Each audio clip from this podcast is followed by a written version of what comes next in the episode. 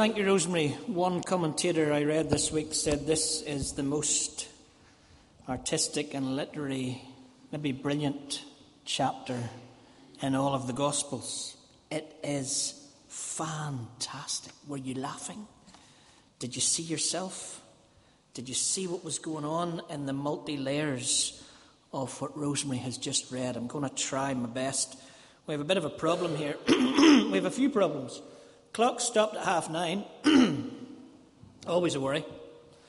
And my mother's coming in in the quarter to two train, so you can work out when I want to be leaving. Let's look at the second part of this. Jonathan last week looked at this miracle of this man who received a sight. And we want to today kind of get to the response to it. What went on after it? The debate. And we want to, in the multi layered nature of this debate, find ourselves. Insights into the psychology, the spirituality that is going on within us as we sit in Fitzroy this morning. El has already led us into some of the silence of our interior beings.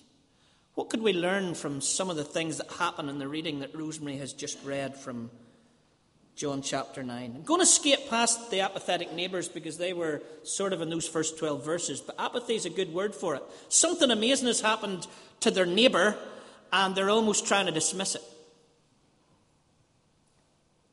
I leave that one with you.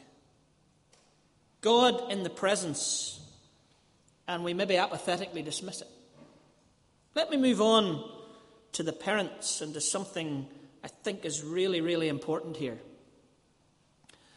The parents are brought into the debate and the discussion, and they immediately stand back from it and say, Well, ask him. He's old enough. He's of age. We have no idea what happened. And then John points it out why did they say that and not respond? Because they were frightened that they would get thrown out of the synagogue, which would mean in that culture being thrown out of the very community altogether. It was, was it Eddie Reader who did that? You know that? You look back and see where you came from, and she uh, was Annie Lennox, maybe. It's just that I prefer Eddie Reader as a singer. Um, Annie Lennox went back to the middle of Scotland, and um, to try and find out about her great grandparents and find out how many of them had been in front of the session of the Presbyterian Church of Scotland to be told off for the immorality and all the different things that they did. Because in those days, in the middle of the 19th century, session, we would have been in a more powerful place because anything that happened in this local area would have been brought to us and we would have sorted them out. Because getting thrown out of the Church of Scotland or being disciplined by the Church of Scotland was meaning to be thrown out of the community. Fear, fear, fear of being thrown out of the community. Fear. I live constantly in fear, particularly in church circles, in Christendom in fact, I will be as bold as to say that until I found Christ as a 17 year old, I had no idea what fear was. But since that time, I have lived in fear. Let me give you a couple of examples that we might laugh at, but were huge for me. While I was in Dublin, as the youth development officer of our church in the Republic of Ireland, under Rose's guiding managerial hand, bless her heart. If there's trauma, that might have been the three years. Montgomery was involved in some of it too. I was asked to speak. I went to this um, planning for an ecumenical youth event, and I was from Ballymena. And there was no such thing as ecumenical. We didn't even utter the word. It was like the Old Testament or the Jews who weren't allowed to say the word God. Don't use the E word. And I was from Ballymena and I was determined because I was sorted. So I was called to this meeting of the four youth kind of leaders of the denominations, and I went in intrepidation, fear. And I promised not to say a thing. Yeah, Graham, you're right. And I didn't for a long time. Near the end, they decided we were going to have a youth rally. I was fearful and that we were going to have it at Christ Church, which was Church of Ireland, which made me slightly less fearful. And they were coming up with an idea of what they might do at it. unable to hold my tongue any longer, I said, Well, look, we're all under the pressure of secularism, so we need to look at that issue. How does all the churches deal with secularism? And the wee Catholic priest who was the youth person for the Catholic Church in Dublin at that point jumps almost across the table and says, Yes, and you'll be the speaker. No! No! I was desperately fearful. That was the end. Soundness evangelical soundness was going just drifting from me as I spoke. Somehow, as the speaker, I got onto the Father Cleary show, which at that time was the big chat show in the Republic that everybody listened into because it was all the issues. And I went on in fear and trepidation. Now, the night before, at a mission um, sort of service for commissioning somebody to Nepal or somewhere, I had made some joke about the guy going. So he thought he would get his own back and when it went to the air, questions on RTE, live to the air, your cans are on, you're listening for that first question, you're fearful about all this as it is, and the first thing I hear is, This is Liam from looking. And I know immediately what the voice is. And I'm thinking, Don't get your own back live on RTE. Could the Reverend Stockman maybe tell us if he thinks the Orange Order's a Christian organisation? So I immediately break into, I don't think that's Liam at all. I think that's William. I think that's Bill. And Father Cleary saying, Well, now down here, you know, we would call them Liam. And I'm going, Oh. So I have to answer the question. And there's no question at that moment, I'm asking myself, how high are the Mourne Mountains? And would the airwaves get across the Mourne Mountains if I answered that question as I would feel? There was great fear that people would hear that I was going to speak at a night service. Probably, probably one of the most significant, significant events in my life took place when I did speak at that event. Maybe part of the journey here, but I was fearful. What would people say? Would I get thrown out of where I wanted to belong? Just the first Tuesday of February, we're voting for the moderator next year.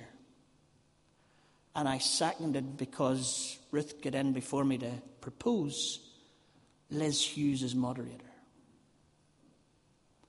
I was 52 before I could dare propose or second a woman to be moderator because I feared what my community would think of me if I did an ecumenical rally or believed in women in ministry. I live in fear. And I'll be honest with you. I live in fear every time I stand at this lectern. Because I fear that some of you think that's good, some of you think that's not good, some of you want me to do this, some of you want me to say this, some of you want me to take the passage that way, some of you want me preaching this. And I'm constantly living in the fear of criticism. I've never been in a community where I get more encouragement Sunday by Sunday by Sunday. But I still live in the fear that one of you might not like what I say. Fear paralyzes us. And maybe one of the things that we need to do as we think of Fitzroy's mission plan or the sessions plan to be 1010. If you're a visitor among us and you see our young people walking around with Fitzroy Youth and 1010, it's not my birthday, though it is my birthday, and I love to see them all walking around with my birthday date on their uh, hoodies. It's also John 1010, which is what we as a session feel that we want to be life in all its fullness. Life in all its fullness, pastorally, missionally, worship wise, spiritual formation wise. And maybe one of the things we need to do for all of us is to make sure we're a space where people don't fear who they are and what they believe and what they should do or say. Fear. During the Four Corners Festival, Roddy Cowie spoke right here. A professor of psychology at Queen's just retired. And he talked about the psychology of peacemaking from the Sermon on the Mount and expounded the sermon. It's on our webpage. Listen to it. This is a profoundly powerful evening talk here in Fitzroy. And he talked about how most of the Sermon on the Mount is Jesus dealing with all of our fears. That's what it's about. And the psychology of fear is that we don't respond to things or don't do things because of the emotion of fear that we have within us. These parents were frightened.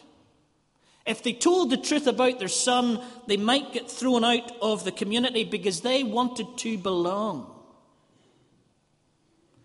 Belonging is one of our deepest psychological needs. We want to be loved. We want to be secure in that love. We want to find significance in a community of people. And when that's endangered for some reason, we will do all kinds of things to try and protect our sense of belonging. But though the belonging is our need, a misplaced belonging can be devastating to our following of Jesus. My friend David Dark, he's another guy you should read his work. Um, he has written some profound stuff. Um, his son uh, came home this week from school. I think Sam's about 10, maybe 10 or 11, I don't know, around that age. And he came home from school and he said, Daddy, people in my class hide their fears. Ooh, there's a psychotherapist for the years ahead. A 10 or 11 year old aware that even in his class at that age, people are hiding their fears. Why? Because they want to belong. Fear paralyzes us. And what we then do is we create these labels evangelical, reformed, reformed evangelical, sound, unsound, ecumenical, liberal, charismatic, all these labels that we form in other people to label them, to judge them, to maybe make sure we're not part of that community so as we can be part of that community, because if we're named charismatic, we might not be able to live in the Reformed area, and if we're ecumenical, we certainly won't be able to. Be, and we have all these labels. It was really interesting at Skainos that night of the riots um, for, uh, or the protest outside that turned a little bit into a riot that got the front page news at the Four Corners Festival. One of the things that was amazing that night was Jim Wilson, one of the leaders of the Loyalist community, standing up and saying, There's people out there and there's people in here and there's people in East Belfast and we're trying to out super each other. There's super prods and super super prods and we're more prod than you're a prod because we want to make sure that we're the soundest do you see the Pharisees in some of this? But we're evangelical, but they're not as evangelical. And we have to have some church leaders writing blogs about being able to be ecumenical and evangelical at the same time. And we have all these labels that allows us to dismiss people. Fitzroy's dismissed. That's Fitzroy. Sure, Ken was here. And sure, Stockman got there. Sure, that was the only place he would have gone because they're charismatic, evangelical, not really evangelical, ecumenical, liberal. That's who we are. So out there, anything that happens from here can be dismissed. And what we need to be frightened of is are we fearing that? Because being dismissed hurts. So am I going to try and say things that keeps me into certain labels? Or will I speak the truth of Scripture as I feel the Spirit leads me to say it. Fear. The parents are frightened. The Pharisees, they're arrogant. They have no sense of doubt whatever. They know. Some of you have, and I haven't, seen Philomena. Many of you are recommending that we go and see the movie Philomena. Reminded me as I've read reviews, seen a few clips, heard some of the interviews, watched the BAFTAs, that it's very close in some ways to a movie that came out about 10 years ago called The Magdalen Laundries. So these things happened within our island to young women who'd become pregnant We're having movies about them. And when Magdalen Laundries came out, there was an interview on one of the BBC programmes, one BBC uh, TV, Ulster TV programmes, where the, the director was interviewed and he was asked, How could these things have happened to these young women? How could nuns, religious people, have thought that that was the right thing to do? And he said, Funny, I asked one of the nuns, and she said to me, with tears in her eyes, she said, It was all because of an absence of doubt. It was all because of an absence of doubt. I got a quote today. I don't know whether Luther said it or somebody said it for Luther, Martin Luther, that is. The Reformation began, so the saying went, when there was a pope on the seven hills of Rome, but now there were seven popes on every dunghill in Germany. An absence of doubt.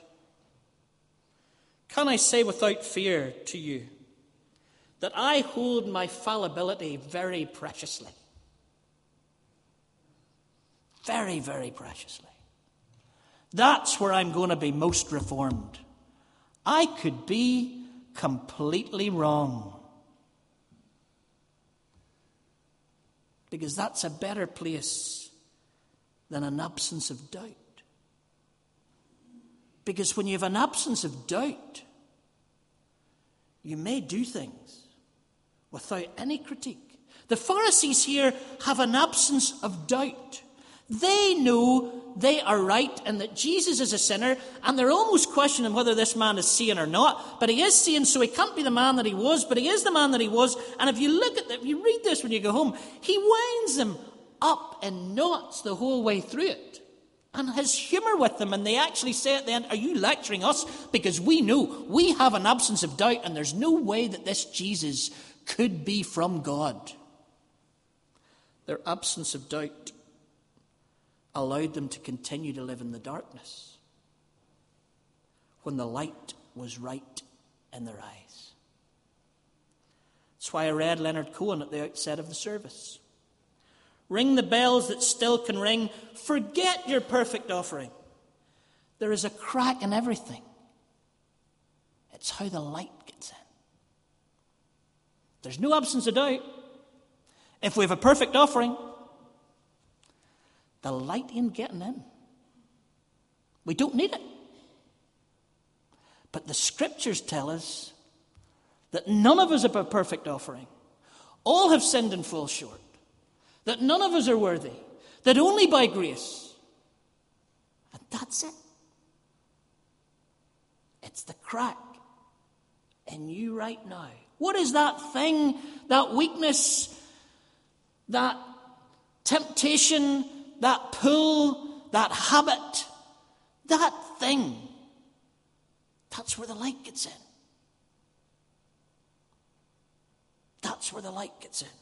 The Pharisees didn't think there was a crack in anything of their theology or who they were. So there was no light getting in. It was the same as the rich young ruler when he came. He said, I've kept all those. There was no chance of grace making it in there. There was no chance of Jesus interrupting some perfect life that thought in an absence of doubt. The Pharisees feared too. They feared the power, the ground underneath them, as we looked at in the last chapter. It's all fallen away. But it was their absence of doubt that wouldn't let the light in. And then finally, we have the fear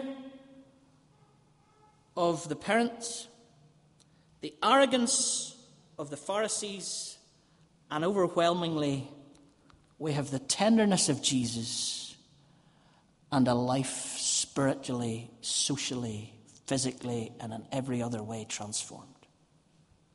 The blind beggar. What a journey. And as I looked up just this morning the Leonard Cohen quote about the light coming in, there was another verse. You can add up the parts, but you won't have the sum. You can strike up the march, there is no drum. Every heart, every heart to love will come, but like a refugee. But like a refugee. The blind beggar, actually, in this scene, is the one with the advantage. I've always thought this.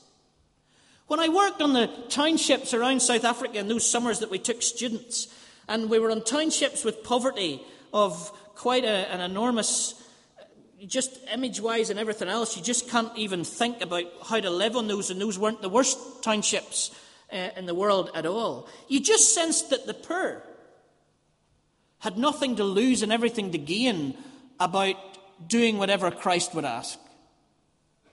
But the rich, the powerful, the intelligent, the morally okay or think they're okay, the churchgoer may have most to lose. May have most to lose. The beggar had nothing to lose. Jean Vanier, in a brilliant commentary on John, it's wonderful when you do these series, people tell you, read that, read that, and some people point at me to Jean Vanier. He says, We defend ourselves in the face of hardness, we open up in the face of tenderness. We defend ourselves in the face of hardness, we open up in the face of tenderness. This blind beggar opened up in the face of the tenderness of Jesus. It doesn't say in this story of the blind beggar that he asked to be healed. He's brought out as a kind of a theological argument. Sort of look at him. How did he become blind? And in the midst of the argument, Jesus gets beyond the debate, beyond the discussion, and sees this man is not to be debated. This man is not to be theologically discussed. In fact, if you Pharisees really were following the Old Testament, you would be looking after this blind beggar. He wouldn't be a beggar. He wouldn't be sitting at the side of the road destitute because you, following what God asks you to do in the Old Testament, would be making sure that he wasn't lying there. But now you're just bringing him here as something to debate. Well, I'm seeing past the debate and I'm just going to play with a wee bit of mud here and put it in his eyes and touch him moment of real power for a blind person. Touching them, giving them back dignity, giving them tenderness and love. And in the midst of his brokenness, the light comes in where the crack in that man's life is in the tenderness of Jesus. And he responds. Look at this chapter and you see how he responds. Where does he cross the line? Where does he come to faith? Where could we call him from our pharisaical place of evangelicalism? He is saved. Where? Do you see I just got myself frightened again there by even asking that? Frightened. But really, I want to ask this question Where does he cross the line? Is it when Jesus enters into his life and begins a relationship with him? Or is it 30 verses later when he goes into a relationship with Jesus?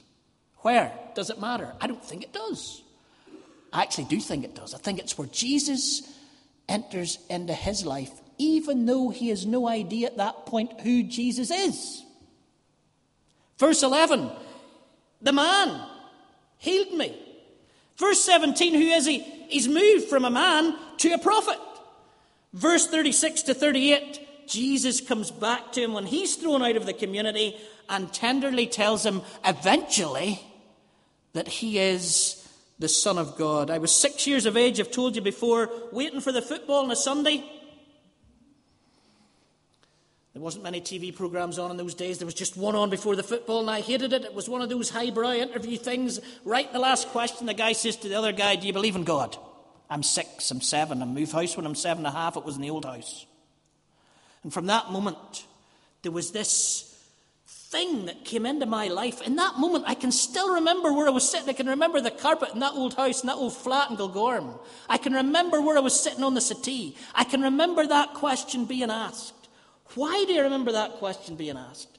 Because at that moment, Jesus, I think, played with the mud and put them in my eyes and said, I'm going to give you a question here, fella, and it's going to change the rest of your life.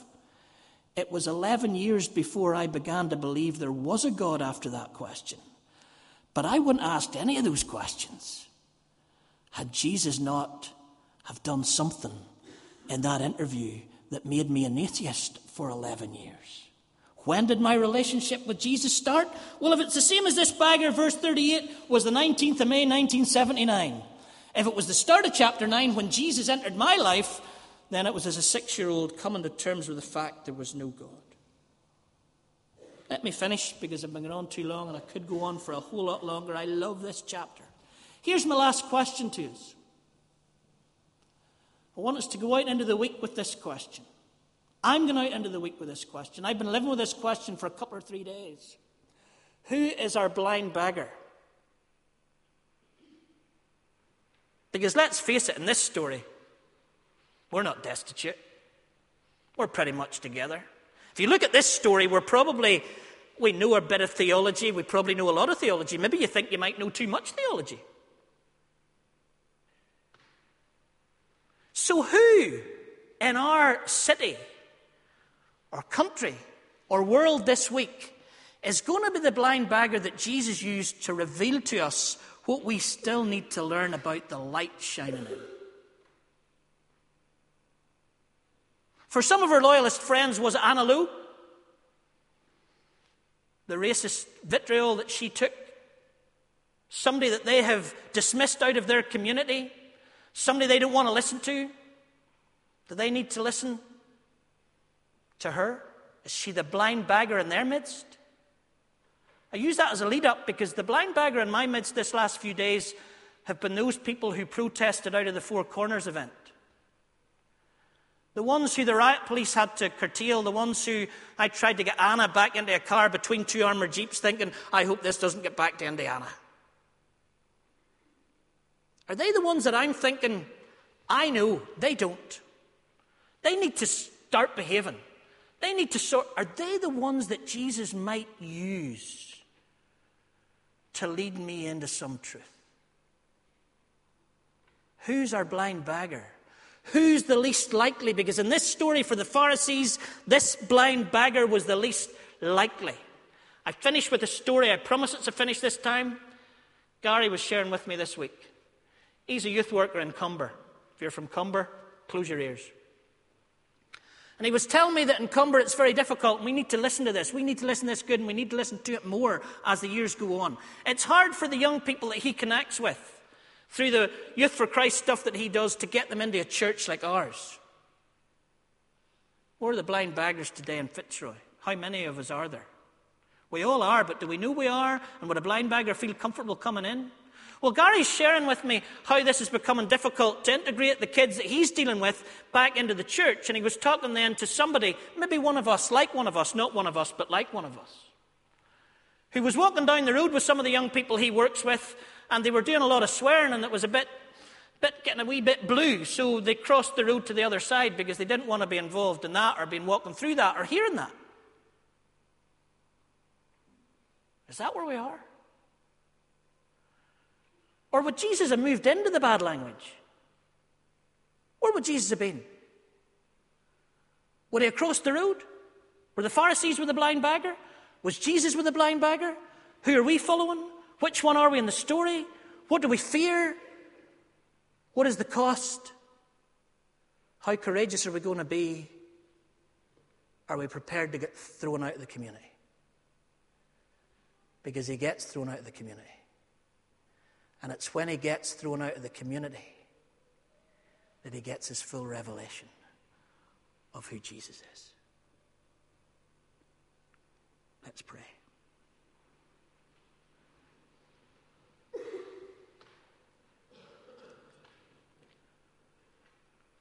Lord, a couple of weeks ago we looked at the truth that would set us free.